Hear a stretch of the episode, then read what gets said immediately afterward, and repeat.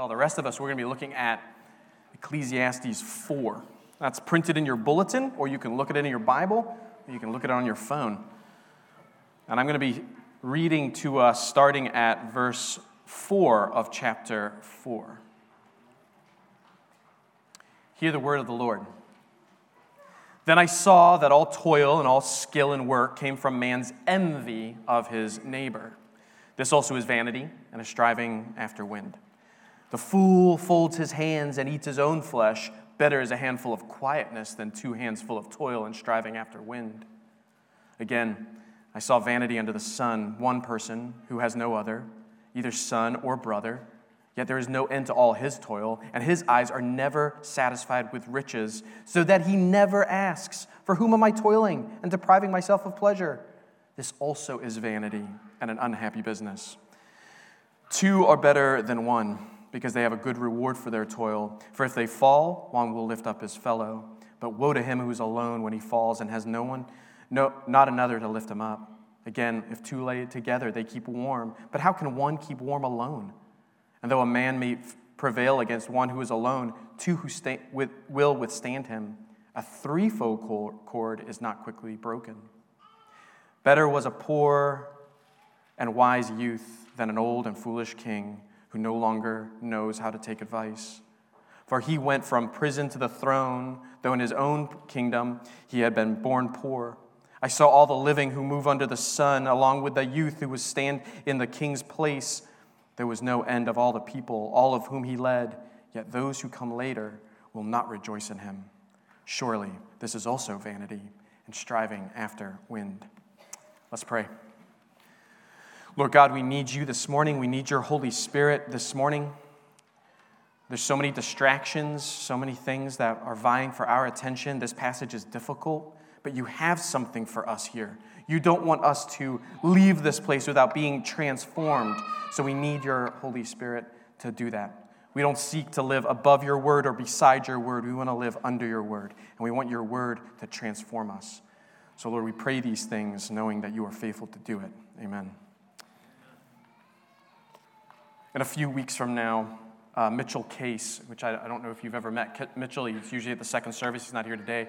He's a young man in a wheelchair.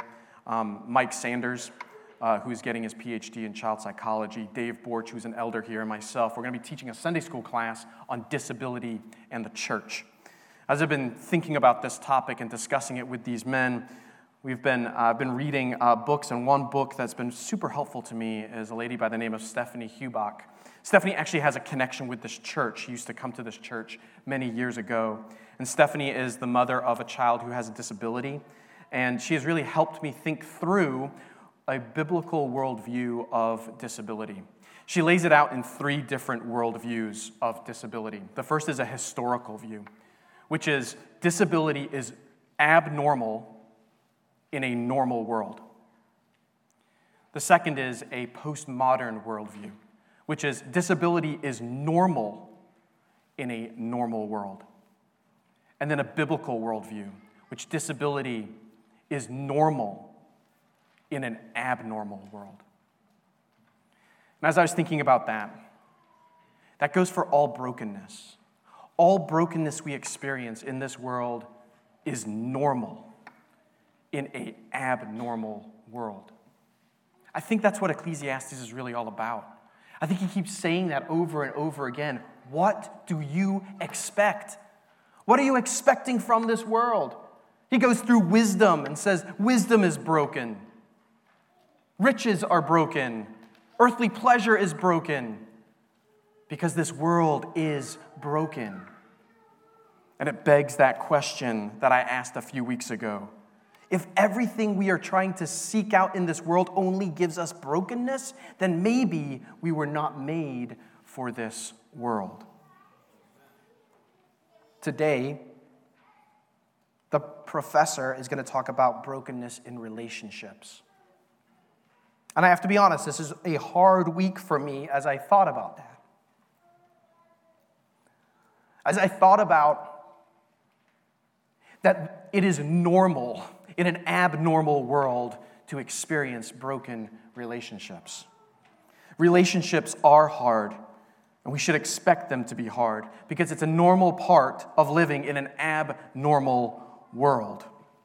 And frankly, when you come up against these broken relationships that we're going to talk about in a few moments, that's a good thing because it reminds you that you need grace and mercy and divine intervention. It means that we need a divine love, an otherly kind of love, because this world is broken and its broken relationships remind us that we were not made for this world. It also stirs us up, and this is my hope, that it stirs us up as a church. Pastor Dan said at the beginning we are not a church of individuals, we are a church that have been bound together by Christ. And we are growing, it says in Ephesians, into his head, into who he is. And that means that in this passage, we're going to come face to face with broken relationships that need to look different within the church. In fact, I'm going to give you the last point of my sermon right now. The world needs more churches. Now, many of you are like, oh man, that's, that's a dream sermon. I'm out of here. That's great. That was your last point. I've got a lot of other things I want to say, but that's my point. In a world that is so broken and has so many broken relationships, the world needs more churches. Churches that promote, build, and are serious about Jesus filled relationships. So, let's look at this passage. Let's see what the professor is telling us about what we should expect from this broken world we live in. The professor keeps using this term, I see or I saw. The reason he says that is he's kind of surveying. He's not looking at anything specific per se, he's talking about themes, themes of humanity. And as he looks at these different themes of humanity, he comes to relationships and the themes about relationships. Pastor Dan last week started us off in, in the beginning of four, where he talked about oppressive relationships, that where power dynamics seek to hurt and destroy and exploit others. This week, we're going to see three other marks of relationships. That one, they are frustrating. You can say amen after any of these. They are frustrating, they lead to loneliness, and there is a sense of disillusionment in relationships. So let's look at frustration.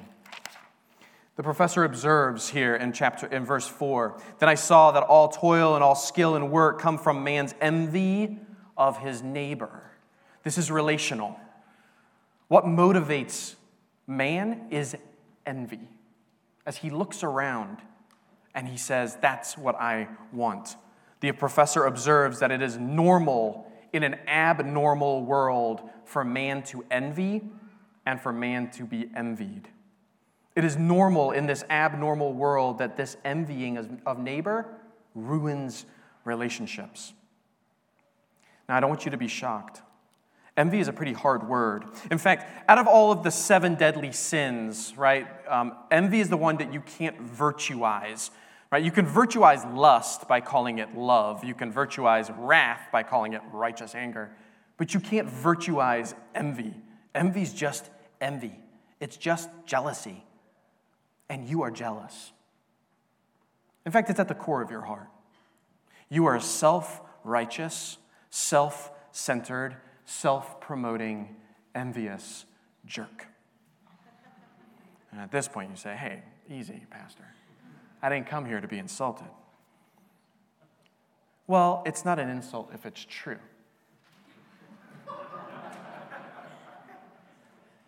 God calls it how it is. These words in Ecclesiastes that I've been sitting in all week, and I tell you this all the time, I sat in them all week, so you get to sit in them for at least, you know, a half an hour. These words are not a professor's words, they are God's words. They are God's words to this world and to his people. And he says, What's at the core of your issue? The core of your broken relationships is envy and it's going to lead you to frustration. Relationships are frustrated because we are envious of each other. Envy is such an insidious part of our heart, isn't it? Starting at the very first real major story of characters in the Bible, you have envy. You have Adam wanting to be God. And then that kind of flows out into Cain and Abel, where Cain wants to be Abel. And then it flows out into Sarah and Hagar. Then it flows out into Joseph's brothers and Joseph. Then it flows out to Saul and David. Then it flows into Judas and Jesus. Envy, envy, envy, wanting what is not ours. The 10th commandment do not covet. When I teach the Ten Commandments to the kids in uh, stepping stones, the 10th commandment looks like this Do not covet. Don't take things that aren't yours. But it's so much deeper than that, isn't it? Be satisfied with what you have. Ron Ziegler reminded us of this last night.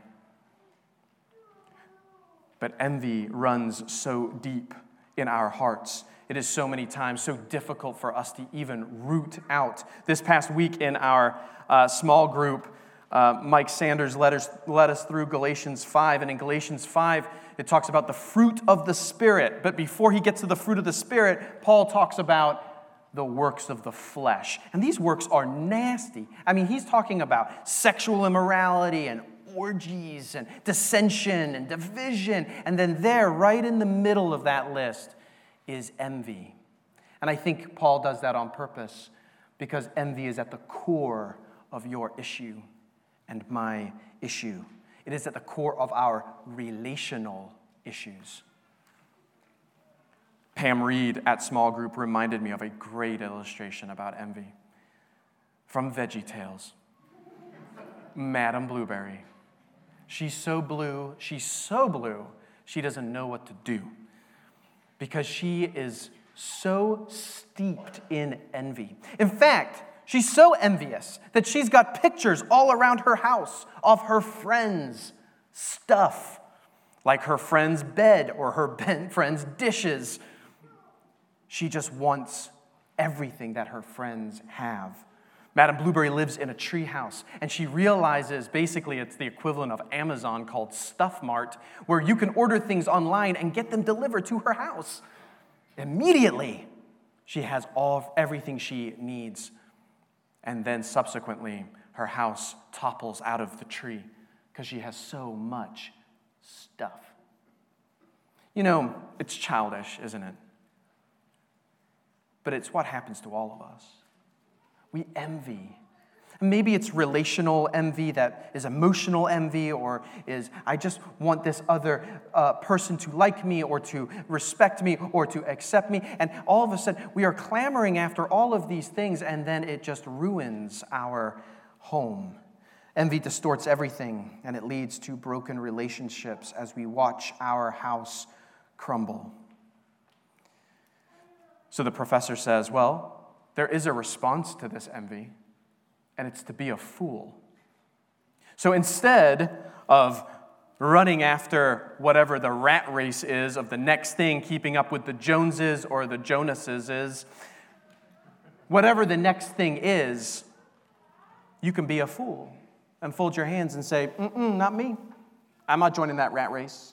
That's what this guy does here. He folds his hands and says, I will not participate in this envy seeking rat race of life. The professor says he is also running in vain. H.C. Leupold, who wrote a commentary on Ecclesiastes, it's excellent. Um, I think I find him to be very insightful. He says this The fool folds his hands and eats his own flesh. And he actually says, verse 6, so imagine the fool saying this Better is a handful of quietness than two hands full of toil and striving after wind. Here, this foolish man who thinks he is better than everyone else folds his hands and ends up devouring himself. You see, envy takes many different shapes and it can even take the shape of being a virtuous, quiet man. But at the end of the day, he is still envious and still frustrated. Maybe the professor is, in verse 6, actually just giving us a really good proverb. It's better to have a handful of quietness. That means just live a quiet life than to be striving after keeping up with the Joneses. Well, you and I both know that that also ends in vanity because you know people that have been quiet in their life, been content with their life, and yet they still have frustration in their relationships. They still have frustration with their kids or with their spouse or with their neighbors. The point being this envy is normal in an abnormal world.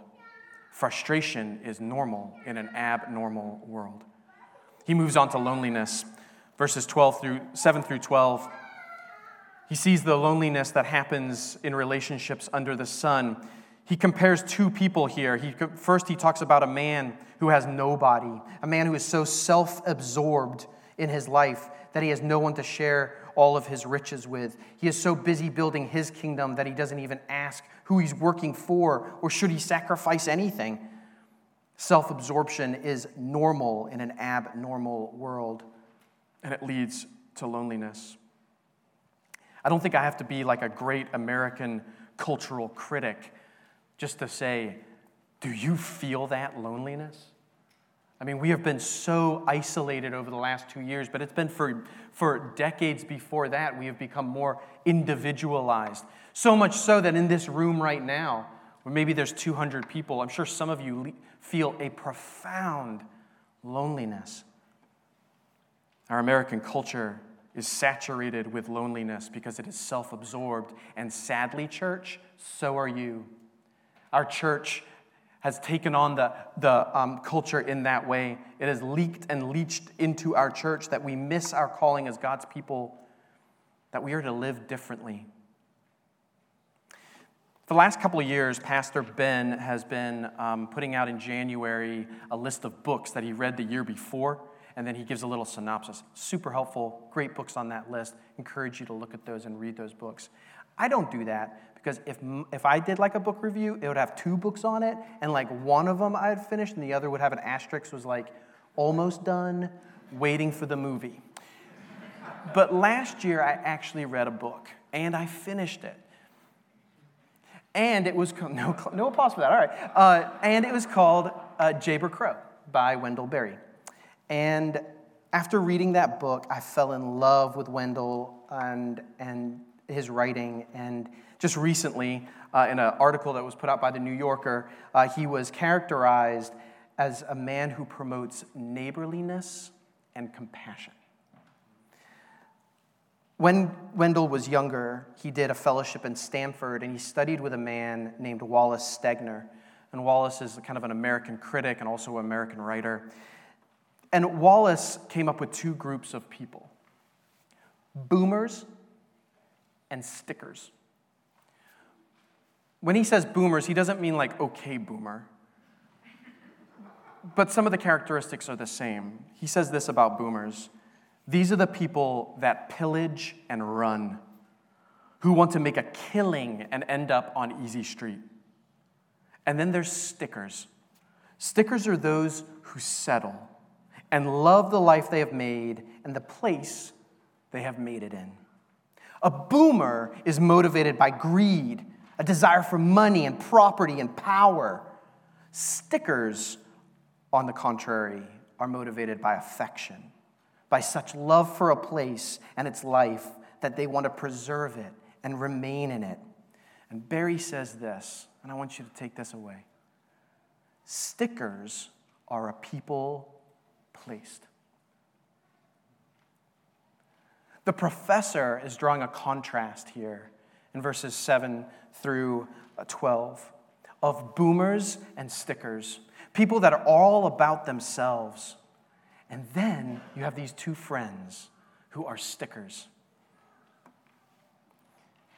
Two people who look out for each other, who seek to help each other, who long to serve one another you can, you can almost taste it in this passage, right? They're not lonely, they're lovely, and they want to be together. And they want to help one another. The professor is making a general statement about relationships. He's saying, our normal tendency in this abnormal world is to be isolated. It's to go it alone. It's to be that first guy, to be independent. But that only leads to falling into pits or to being cold or to getting attacked.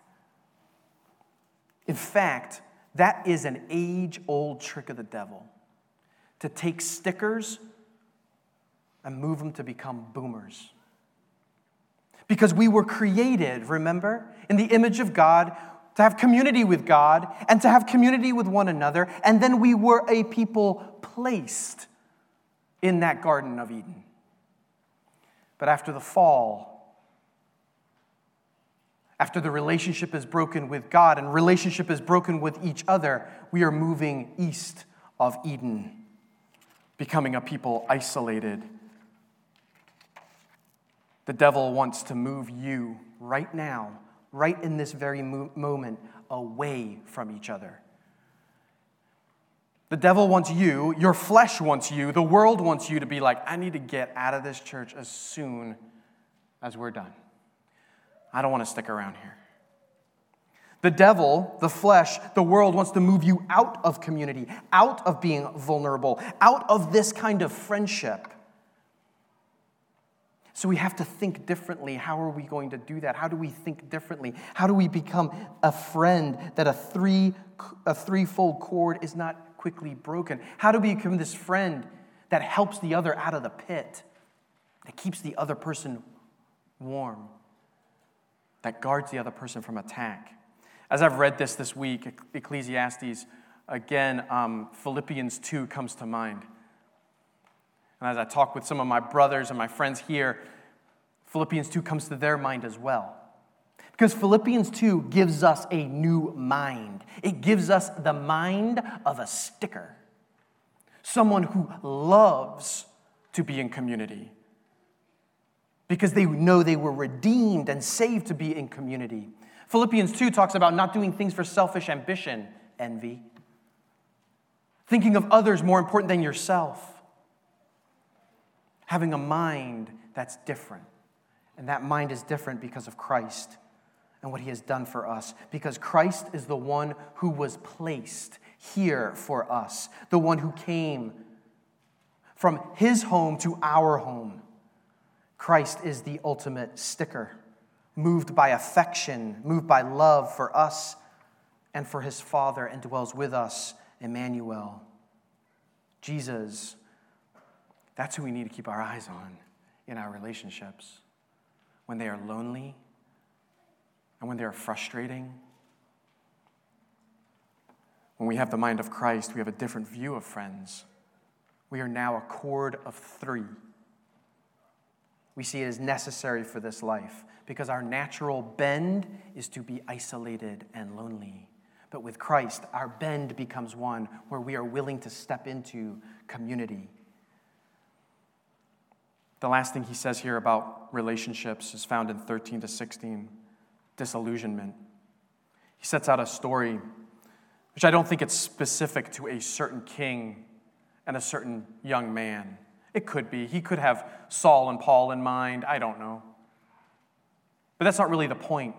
The point is this there is a disillusionment in relationships. This king has gone from a rags to riches story. And as he's gone from rags to riches, he becomes isolated. He becomes a fool. And as the professor is watching him, he raises to the pinnacle of his career as king, and he has people worshiping him. And then, in that group of people that are worshiping him and following him, is the one who's going to take his place.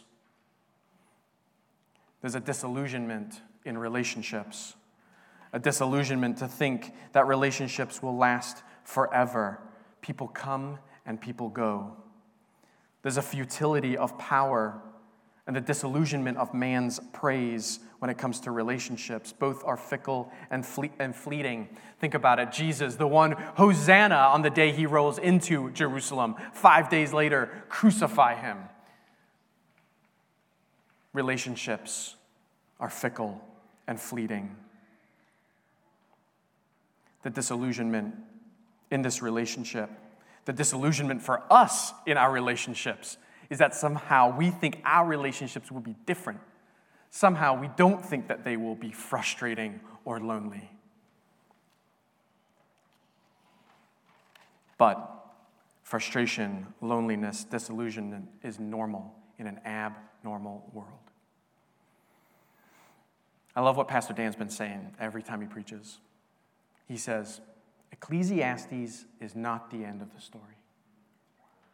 And that's good news for us. Because in this abnormal world, where it is normal to feel brokenness, we have an abnormal God who comes in. And you feel that, don't you? You feel like there has to be something more for me. There has to be something more than this broken relationship with my spouse or with my child or with my neighbor or with my coworker or with my friend. Is there more than just people using one another to their end or me using people for my end? As a church, we should be asking Is there more for us to offer this world? And the answer is yes, there's so much more because we are a people placed. I love the phrase he uses here I saw. The professor keeps saying, I saw, I see, I behold, because it echoes somewhere else in the Bible Revelation, where John says, Oh, I see, I behold, I saw. What is John looking at? John is looking at the reality of life under the S O N, sun. Read with me, hear with me these words from Revelation 7. We read them earlier. I want you to follow along with me because I don't know if you guys noticed. I noticed you got louder. When you had to do the uh, responsive part, you got louder.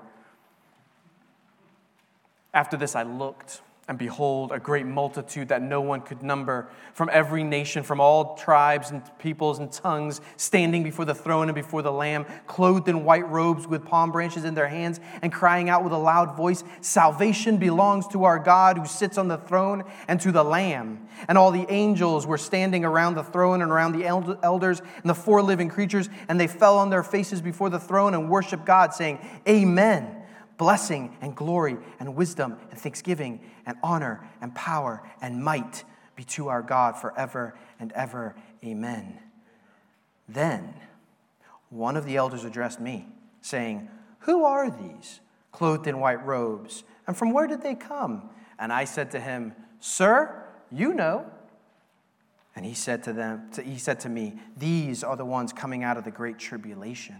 They were washed they have washed their robes and made them white in the blood of the Lamb. Therefore, they are before the throne of God, and they serve him day and night in his temple, and he who sits on the throne will shelter them with his presence. They shall not hunger, they shall hunger no more, neither thirst any more. The sun shall not strike them, nor any scorching heat, for the Lamb in the midst of the throne will be their shepherd, and he will guide them to the springs of living water, and God, God will wipe away their tears. This is a people placed. How are we to live in light of what the prophet tells us? Living normal in an abnormal world means there will always be brokenness, but we are a people placed. This is who we are a people on a mission, a people who are to worship, a people who are placed with a king and by a king. And because of that, now we can have the mind of the king, a mind that comes with thinking of others before ourselves, who are to recognize that we are envious people. You know, that's the first thing we should be recognizing is our sin. We are the first who are envious.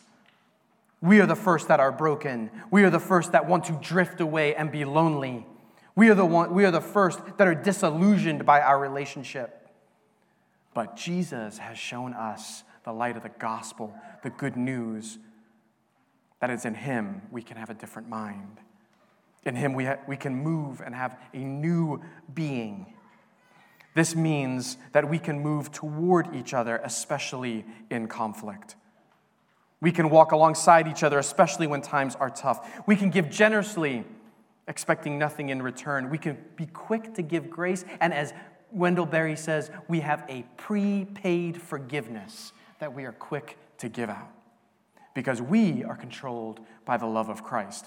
My friends, that's why we need more churches. In the next couple of weeks, you're going to hear about this building in Bellefonte. I don't really care about that building. I care about a church.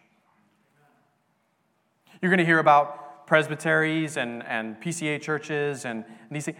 We don't care about that. The leadership does not really care about those things. They are byproducts. What we care about are churches. People placed by God into communities to bring and proclaim the good news that Jesus Christ saves and makes everything different.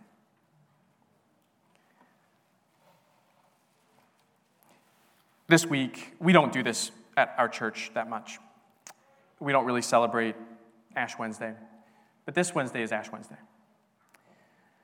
And it reminds us, it reminds us that this world is broken. And it reminds us that we are ash and dust. It reminds us that brokenness is a normal part of an abnormal world. Ash Wednesday leads into Lent, a time of a lack of presence. Typically during Lent, you give something up, right? It's usually like something that's not high stakes, like chocolate. But it's a lack of presence of something. A time where people abstain from something. This lack of presence reminds us that because of the cross, because of the veil that's been torn in that tabernacle, we are never without the presence of God. In this broken down world, where relationships are frustrating, where relationships are lonely, where relationships have so much disillusionment attached to them, you have a God who is with you. During this week, we are reminded that something is so desperately wrong, and yet God is with us, and He's making it all right. In a world where relationships are always frayed and broken, stressed and tense, we can move toward each other because we have a God who moved toward us. And that's what's so amazing about the church. The church is an embodiment of that, where people from all walks of life frustrated, lonely, and disillusioned come together, hopefully, to encourage one another and to get a little taste of that Revelation 7 image. We need more churches to step into this. And don't pretend, but are real, really messy, really broken, and really redeemed. Let's pray.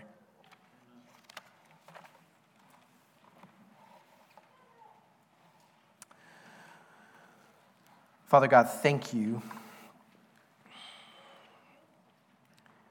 Thank you for not leaving us with just the book of Ecclesiastes. Thank you for showing us the futility in this life and putting all of our hope and our trust in this life. Thank you for showing us the futility of thinking that somehow relationships will somehow solve the deep problems we have. Thank you that our, in our relationships they are frustrating. Thank you that in our relationships there is a sense of loneliness. Thank you that in our relationships there is a sense of disillusionment. Because when that happens, you step in. You show us, you tell us, you sing a song over us that we are yours. You remind us of who we are and whose we are because of Jesus Christ. Jesus, thank you, thank you. Through your life and your death, through your resurrection and through your ascension, you showed us at every single part how you are the one that has made our relationship right with God the Father. And because of that, now we are never alone. Lord, as we step into this next week, lay people on our hearts where we need to move toward them Put people on our hearts and in our minds that need a text or an email or a phone call or a visit. Lord, start moving our church to become a church that seeks to love one another as you have loved us. And then this watching world will know that there's something different about us because of the love that we share.